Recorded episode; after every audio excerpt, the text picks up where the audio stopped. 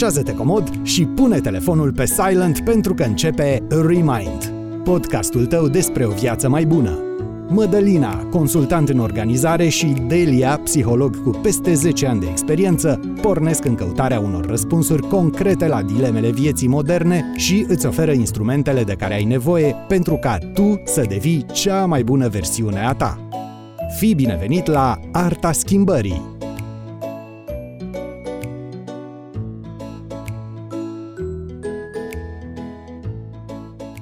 Hello și bine v-am regăsit la un nou episod marca Remind. Astăzi vorbim despre o temă pe care voi ne-ați cerut-o și este foarte, foarte interesantă. O reluăm acum mult mai în detaliu. O temă la care Mădălina nu se pricepe mai deloc, după cum a spus și în episodul cu numărul cred că era 3 sau 4, dar bună drăguților, bună Delia, ce faci? Bine, uite, așteptam cu interes să dăm rec. Cum e vremea pe la voi? A venit... Mi-ai trimis uh, ceața. Da, păi cred că ți-am trimis-o, dacă la noi e de câteva zile norat. Da, la noi a fost atâta soare minunat, eram aici în Bahamas, în Praga, în Cehia și mm-hmm. deodată ceață din București, cred.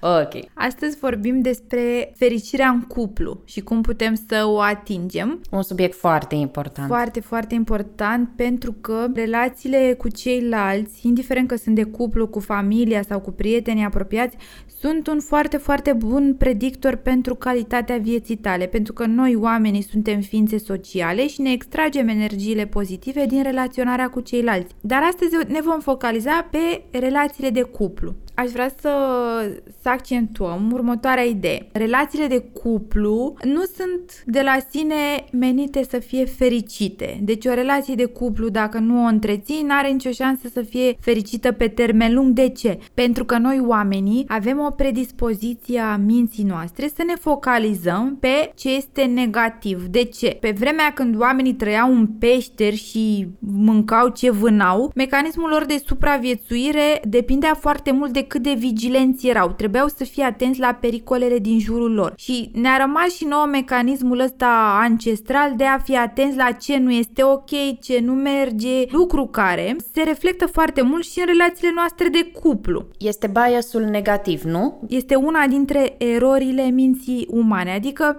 uh, predispoziția că- către negativitate. Bine, ea este considerată eroare raportându-ne la timpurile moderne în care nu mai avem nevoie să de mai a, fim... De a supraviețui, nu mai suntem, da, da, nu mai depindem atât de mult. Dar deocamdată o avem și trebuie să fim conștienți de ea și ea se traduce și în relațiile noastre, asta e clar. Exact, deci această tendință noastră către negativitate apare foarte, foarte frecvent și în relația de cuplu. Aș vrea să, să citesc de fapt din uh, John Gottman, care este un psiholog american care timp de 40 de ani a studiat mii și mii de cupluri. Teoria lui poate să prezică într-o proporție de peste 90% dacă un cuplu va rămâne sau nu împreună. Și Gottman a identificat uh, patru călăreți ai apocalipsei, adică se referă uh-huh. la cele patru comportamente destructive care prezic divorțul sau separarea, despărțirea. Uh-huh. Foarte interesant. Ăsta e momentul în care scoatem carnețelul? Da, cine e interesat, de ce nu? Eu recomand, adică... Delia, spune-ne, notăm. Vorbim uh, acum despre primul uh, călăreț al apocalipsei și anume critica, atitudinea critică. Ce înseamnă lucrul ăsta? Se referă la acele uh, plângeri pe care le adresezi partenerului, dar în loc să te referi la ceva contextual, îl ataci la nivelul caracterului lui, adică îl ataci pe el ca și persoană. Nu este nicio problemă să ți adresezi o nemulțumire către partener, dar contează foarte, foarte mult cum o faci, pentru că... Da, don't go personal, nu te duce da. la nivel personal, ești prost, ești lenes tu întotdeauna, da, tu da, niciodată. Da, exact. Nu ca că așa ești tu dezorganizat sau că ești uh-huh, neproductiv, uh-huh. nu. Adică te referi la o chestie care te-a deranjat pe moment, fără să-l acuzi. Uh, aș mai vrea să fac o precizare, faptul că, uh, în general, conflictele în cuplu sunt foarte, foarte sănătoase, adică și Gottman spune chestia asta, preferă un cuplu care se ceartă decât un cuplu care nu are nicio interacțiune și nu se ceartă deloc. Adică nu te interesează. Da, exact. Adică Cred că este la, îngrozitor să nu te intereseze de cel cu care da. stai. Asta am vrut să accentuăm, faptul că conflictele în cuplu sunt sănătoase, dar contează să fie constructive, adică să fie exprimate rezolvate într-un mod diplomat și constructiv și de aceea vorbim acum despre acești patru călăreți și cum să-i preîntâmpinăm. Putem să învățăm să ne certăm, nu-i așa? Așa, da, exact. Mai mm-hmm. simplu spus, să învățăm să ne certăm constructiv în cuplu. Deci, revenind, antidotul primului călăreț și anume critica este cum spune Gottman, soft startup, adică să îți exprimi uh, o nemulțumire față de partener, dar într-un mod soft, adică într-un mod diplomat, calm sau măcar neutru. De exemplu, dacă începem să ne, ne adresăm partenerului urlând sau trântind sau prin chestii agresive, e clar că așa o să se și finalizeze discuția cu agresivitate, cu furie, cu urlete, cu jigniri și așa mai departe. Dar dacă noi suntem atenți în primele 2-3 minute să vorbim cât de civilizat putem, dar ok să ne exprimăm o nemulțumire, dar civilizat, asta înseamnă că așa o să se și termine discuția. Sunt mai, mai mari șansele să o încheiem diplomat. Al doilea călăreț, adică al doilea comportament uh, destructiv pentru un cuplu este atitudinea defensivă. Ce înseamnă asta? Adică nu îți asumi mm. responsabilitatea. Să dau un exemplu concret. Să zicem că, nu știu, ai stabilit uh, să ieși seara cu partenerul tău în oraș și el uh, întârzie acasă, nu știu, jumătate de oră, o oră și nici nu te anunță și normal, tu începi să devii nervos sau nervoasă. Când partenerul vine acasă și tu îi spui, măi, da, uite că ai întârziat, știi că aș fi preferat să-mi dai un mesaj sau stabilisem ceva, persoana defensivă o să spună... A, iartă-mă, Delia, iartă-mă, te da. rog, dar mi se, mi se pare atât de civilizat și frumos. Mai dragă, ai întârziat, aș fi preferat la noi aici, la români, ar fi unde mama măsii ai fost, pe unde mi-ai da, umblat bineînțeles, până acum? Uh, îți ia destul făcut? de mult timp să înveți să vorbești așa diplomat, dar oricum se poate atinge chestia asta, se poate e achievable. Deci persoana care este defensivă, din exemplu pe care l-am dat, o să spună, da, da, să știi că am fost prins în trafic, adică încearcă să se apere, să fie defensivă, să găsească găsească scuze, argumente. Chestia asta nu o să facă decât să le nerveze mai rău pe celălalt. Găsești scuze, dai vina pe altcineva sau pe circunstanțe, da, nu? exact. Mm-hmm. Sau poți să-l învinovățești chiar pe... Da, da, nu puteai și tu să aștepți mai mult, adică știi, deși e vina ah. ta, tu arunci pisica în curtea celuilalt. Da, da, trebuia, trebuia să mă sun dacă nu știai de ce întârzi. Știi, ceva de genul ăsta este da, defensiva. Da, da, da, da, good one, good one, da. Da, și atunci uh, antidotul la cel, celui de-al doilea călăreț al apocalipsei, comportament destructiv, este asumarea responsabilității. Deci, dacă este să ne referim la acest comportament în care omul se scuză că da, am întârziat acasă, da, am avut nu știu ce de făcut sau nu puteai și tu să mă suni dacă mureai de curiozitate să vezi unde sunt, este o schimbare a răspunsului. Adică, da, te înțeleg, ai dreptate, ar fi trebuit să sun, îmi pare rău. Pe de altă parte, aș vrea să înțelegi că am fost atât de stresat la job încât mi-a ieșit complet din minte, dar într-adevăr trebuia să te sun sau să-ți fi dat un mesaj. Asta este cel mai corect răspuns care să contracareze efectele călărețului 2, defensiva. Foarte tare. Asta mi-a plăcut foarte mult bine și primul foarte interesant și ăsta da. al doilea, da. Al treilea care e, că deja sunt foarte curioasă. Al treilea călăreț al apocalipsei apare mult mai frecvent la bărbați și se numește atitudinea de retragere. De exemplu, tu ești cu partenerul tău acasă, începe să vă certați și după 10 minute, omul de lângă tine, v-am spus în special bărbații, începe să fie complet absent, adică chiar dacă el este în cameră cu tine în continuare, el simți că e total absent, adică nu mai ascultă ascultă ce îi spui, nu se mai uită la tine, e ca și cum ar fi împăiat. Asta se întâmplă pentru că bărbații sunt mult mai afectați decât femeile de stresul din cuplu, adică în momentul când vă certați un bărbat își revine mult mai greu. În momentul în care el are această atitudine de retragere, trebuie să știm sigur că el este inundat de hormonii stresului, de cortizol și adrenalină și asta îl face să fie shutdown, adică să fie complet absent, absent din discuție. Uh-huh. Sunt două tipuri de cazuri. Vă certați și el rămâne în încăpere cu tine, dar e shutdown sau simte nevoia să iasă de acolo. Bine ar fi să-l lași să facă chestia asta, pentru că dacă te duci după el și îl bați în continuare la cap, ă, nu o să se obțină decât din rău mai rău. Și antidotul la această atitudine de retragere este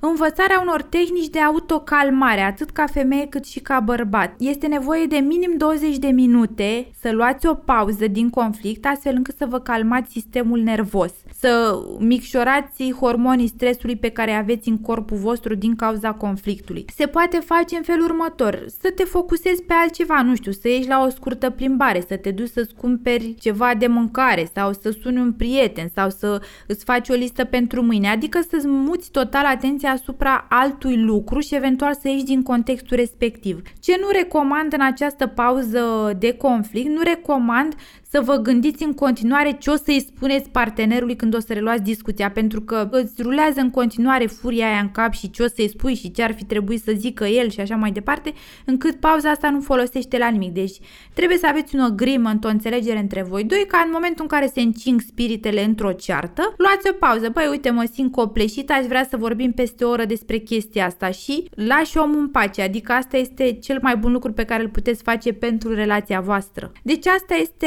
antidotul la cel de-al treilea călăreț retragere. Antidotul este învățarea unor tehnici de calmare și apoi să reluați discuția, pauza recomandată fiind de minim 20 de minute în care să faceți total altceva. Vreau aici puțin să ne oprim, da. puțin de tot să, să vorbim, fiindcă lucrurile astea ar trebui, din punctul meu de vedere, să fie predate chiar da, adolescenților, da, știi? Ar trebui să ni se spună că există anumite tehnici de calmare, că există anumite tehnici de relaționare, de angajare într-o discuție sănătoase, astfel încât să fie bine și pentru noi și pentru cel de lângă noi și rezultatul să fie unul de tip win-win. Da, adică să, să câștig și eu, să câștige și celălalt. Nu înțelegem prin asta compromisuri, înțelegem prin asta relaționare sănătoasă. Dacă vreți, este echivalentul dezvoltării personale, munca aia pe care noi o facem cu noi în interior ca să devenim mai buni și mai buni în fiecare zi. Este echivalentul acestei dezvoltări personale, însă pe plan interpersonal. Dacă noi provenim dintr-o familie în care conflictul a stat cumva la baza relației dintre mama și tata, atunci este deja și mai dificil. Poate nu este nicio problemă dacă părinții tăi au avut o relație cu conflicte, dar contează cum discuta acele conflicte. De exemplu, am întâlnit cazuri care învățaseră de la familia lor de origine că un conflict cu partenerul se derulează prin a întoarce spatele partenerului și a nu-i mai vorbi, the silent treatment, înțelegi? Ha, adică ha, ha, da. foarte multe cupluri din astea în care în loc să pui pe masă, băi, uite, m-a deranjat lucru X, am nevoie de la tine să, întoarce spatele și vorbiți peste trei zile. E cel mai, cred că unul dintre cele mai destructive moduri de a funcționa într-un cuplu, știi, prin agresivitatea asta pasivă, da. Da, timpul în care îl aștepți pe celălalt să vină să-și dea seama, să deschidă ochii, să realizeze cât de, știi, și să facă el primul pas și tot soiul de chestii din astea marcate de ego și de orgoliu. Dar n-are de unde să știe chestia asta că săracul nu poate să-ți ghicească gândurile și mai bine și mai sănătos ar fi să-i verbalizezi tu într-un mod foarte constructiv. Bine, pe lângă faptul, Delia, că s-ar putea ca și el să aibă exact același tip de scenariu Exact, în capul aceeași lui. așteptare, da. Uh-huh. Exact, și atunci, practic, ne așteptăm unul pe altul și, de Da. fapt, nimeni nu vorbește, nimeni nu creează momentumul ăla de, De discuție, de, de de feedback. comunicare, da, Da. să creăm ceva constructiv. Până să trec la cea de-a patra și cea mai destructivă atitudine care prezice divorțul, aș mai vrea să fac o mențiune, să renunțați la uh, acel gen de comportament, să zicem, într-o discuție în care voi vreți să demonstrați prin toate forțele că voi aveți dreptate. Gottman spune că în momentul în care tu încerci într-o discuție cu partenerul să arăți că tu ai dreptate, amândoi ați pierdut, chiar dacă este cum spui tu. Important este să te conectezi la adevărul celuilalt, pentru că într-un conflict sunt două părți, el și ea, fiecare a avu- are adevărul lui, fiecare are interpretarea lui și atunci este bine să-l asculți pe celălalt cu empatie, să Mamă, încerci cât să de greu. Înțelegi. E foarte greu, da, adică chiar și eu fac eforturi în continuare cu chestiile astea și de multe ori când sunt stresată nu-mi iese întotdeauna. Dar în general, pe măsură ce exersezi, îți vine natural. Adică, de exemplu, toate lucrurile astea pe care le zic eu acum, eu în relația mea le fac natural. Adică natural îmi vine să-mi exprim nevoia, să vorbesc fără să acuz și așa mai departe. Adică, pe măsură ce exersezi, totul se învață. Nu-i nimic complicat decât că îți trebuie perseverență. Hai cu al patrulea călăreț. Al patrulea călăreț, cel mai puternic factor care afectează foarte mult și prezice divorțul, este disprețul. În primul rând, de exemplu, partenerul își dă ochii peste cap sau pufăie pe nas, așa, ca și cum a, pf, bine că ești tu deșteaptă sau bine că ești tu deștept, sau îți dai ochii peste cap, sau ironizezi foarte mult. Deci ironia este o expresie a contemptului, a disprețului. Vai cât de urâte sunt astea. Da, sunt foarte urâte. Știi, sarcasmul de asemenea. Ți-am zis, exprimări de genul, a, pf, bine că mi-ai adus tu aminte că dacă era după mine nu m-aș fi priceput, lasă că te pricep tu mai bine. Chiar și chestia asta este o expresie a dezgustului, pentru că ironizezi. Și ce ascunde de fapt disprețul în spate? Foarte, foarte multe conflicte în trecutul cuplului care n-au fost rezolvate și s-au acumulat foarte, foarte multe resentimente. Da, înțeleg. Uh-huh. Acum nu trebuie neapărat să urmărim chestiile astea ca la carte, nu știu, ne-am certat cu partenerul sau a dat un pic ochii peste cap, gata, e nasol, ne despărțim în 5 ani. uh, nu trebuie nici așa ad literam luat, pentru că Goldman tot așa mai demonstra faptul că și în cuplurile foarte, foarte fericite mai pot apărea călăreții ăștia, adică există și cupluri care în general se simt bine unul cu celălalt, dar na, într-o situație de stres mai mare sau așa, unul dintre ei cel puțin afișează așa, dă ochii peste cap, mai pufă, e mai nu știu ce, adică apare disprețul. Dar, după ce se încheie acest conflict, ei revin la starea normală, înțelegi? Adică peste trei zile o să-și transmită aprecieri sau or să se țină în brațe sau or să-și facă planuri de viitor. Adică, în afara conflictului, să poartă foarte frumos unul cu celălalt. Ăsta este un semn de cuplu sănătos. Dar bine, ori și cum depinde foarte mult de nivelul de dezvoltare personală al fiecăruia dintre indivizi. Cu adică siguranță, da. Fiecare luat separat, știi, Mm-hmm. Da, contează, așa este. contează foarte mult la ce nivel te situezi, cât de conștient ești de tine, cât de racordat ești la gândurile tale, Normal, la emoții. cât de conști... da, ce nivel de self-awareness ai, cât de mult Da. te înțelegi așa pe tine. Cât de mult te controlezi, cum știi să uh, relaționezi, adică nu așa din topor sau la, la întâmplare. Mhm. Da, bineînțeles, adică trebuie să fii, să-ți controlezi impulsurile. Uh, antidotul pentru cel mai uh, grav dintre toți călăreții, adică disprețul, este construirea unei imagini pozitive despre partener, adică să-i faci complimente, să meditezi la ceea ce face el bun pentru tine sau să te gândești admirativ la calitățile pe care le are el. Și acum, Mădălina, tu aveai o tehnică foarte bună cu scrisul. Da, Mădălina are întotdeauna o tehnică foarte Da. bună cu scrisul. Da, nu este neapărat o tehnică în sine, este un instrument pe care poți să-l folosești ori de câte ori ai uh, dubii sau atunci când vrei să începi să schimbi felul în care gândești față de cineva. Prima Da. condiție este să conștientizezi. Eu trebuie să înțeleg că am o părere proastă sau că, uite, nu relaționez foarte bine și zicem vis-a-vis de Spartan, da? Eu am făcut lucrul ăsta despre care am să vă vorbesc acum de foarte multe ori pe parcursul relației mele. Punctual, Da. vis-a-vis de anumite conflicte pe care le aveam cu el sau în general vis-a-vis de el, el ca partener în relația față de mine. Este banal ceea ce urmează să vă descriu, însă este profund, profund transformațional și Da. eye-opening, îți deschide ochii. Din nou, ne luăm jurnalul, agenda, o foaie de hârtie și scriem ce ne place nouă la el, ce ne place la omul de lângă noi, ce apreciem, ce este valoros. da. Funcționează foarte bine atunci când suntem în tensiune sau sub presiunea unui conflict care tocmai a fost sau cumva îl simțim că izbucnește. De ce? Fiindcă în momentele alea instinctul îți spune să îl trimiți undeva și cât de prost este și cât de groaznic este și că nu-l mai suporți. Dacă tu te forțezi ca în momentele alea să spui ce este bun de fapt la el, Da. ce este frumos, ce este valoros, ce a reușit el să facă în trecut. Măi, creierul își dă un reset complet și vă zic, dispare conflictul. Da, așa este, este, așa uluitor. este. Da. Este, este o eficiență maximă. Da, Dacă așa reușiți ca în momentele alea de furie sau când simțiți că se acumulează nervi în voi, dacă reușiți să vă luați 3 minute să scrieți, dar scrieți acolo sus titlu, ce Da. are bun Spartan sau ce îmi place la Dănuț.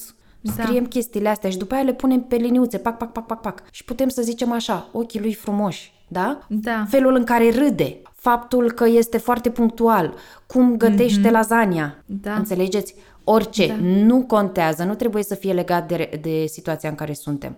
Orice, exact cum erau bilele alea albe despre care vorbea Delia mai de mult. Da.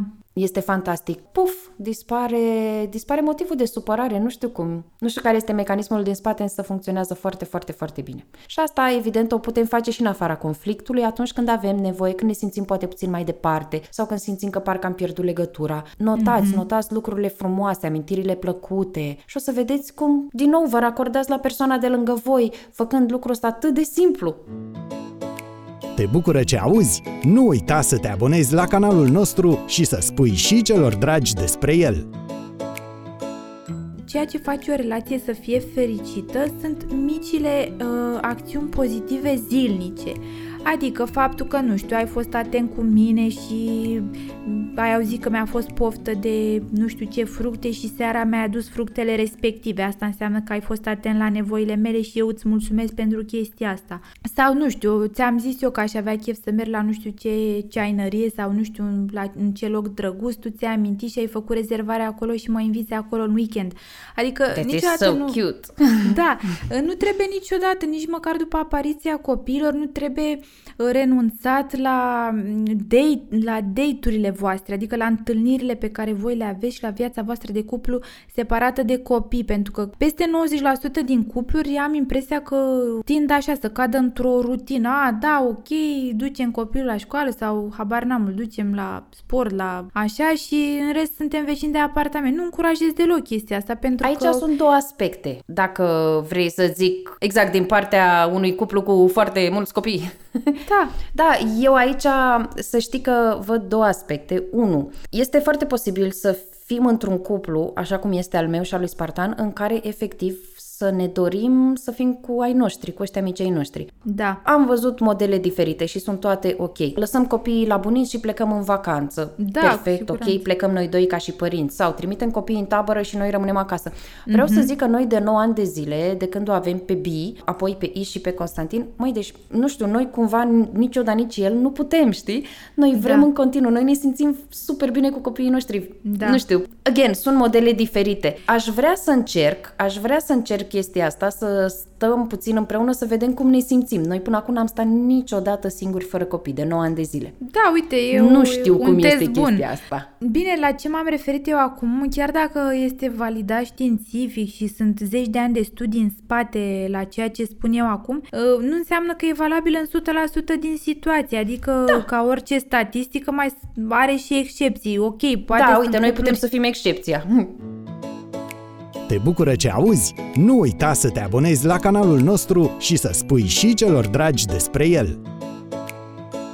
Mădălina, tu ce ne poți spune despre ce ai învățat tu așa din propria experiență despre fericirea în cuplu? Ce ne aduce fericire? Nu sunt foarte multe lucruri de spus, Delia, pe lângă ce ai prezentat tu și mi se pare extraordinar ce ai prezentat tu. Eu mi-am luat și notițe. Da, Eu am să vă zic cumva ce a funcționat și funcționează pentru noi. O diferență uluitoare în calitatea vieții noastre de cuplu a adus-o chestia aia cu limbajele iubirii. Mhm, În momentul în care eu mi-am dat seama că eu dăruiesc un anumit tip de iubire și mă aștept să o primesc într-un anumit fel, iar Spartan are un cu totul alt limbaj, pentru noi chestia asta a schimbat totul. De foarte multe ori mă simțeam neînțeleasă, neîmplinită, îi, îl, îl înnebuneam cu întrebarea, tu mă mai iubești pe mine? Da. Îl înnebuneam, he hates it, he hates it, deci cred că, cred că ies bube în cerul gurii când aude treaba asta, știi? Da. He hates it. Doar că eu îl întrebam, de ce? Fiindcă de foarte multe ori nu-mi dădeam seama și mă simțeam nesigură, știi? Și era chestia aia feminină, dar tu mă mai iubești? Da. De ce? Fiindcă el nu mi-arăta. După ce ne-am făcut toate testele și după ce am discutat mult și ne-am analizat, am citit și studiile, ne-am dat seama că Spartan este genul de om care își exprimă iubirea și o înțelege fizic, prin atingeri, prin apropiere fizică. Da. Iar eu, eu sunt genul care înțelege și apreciază dovezile de iubire afirmative, adică verbale.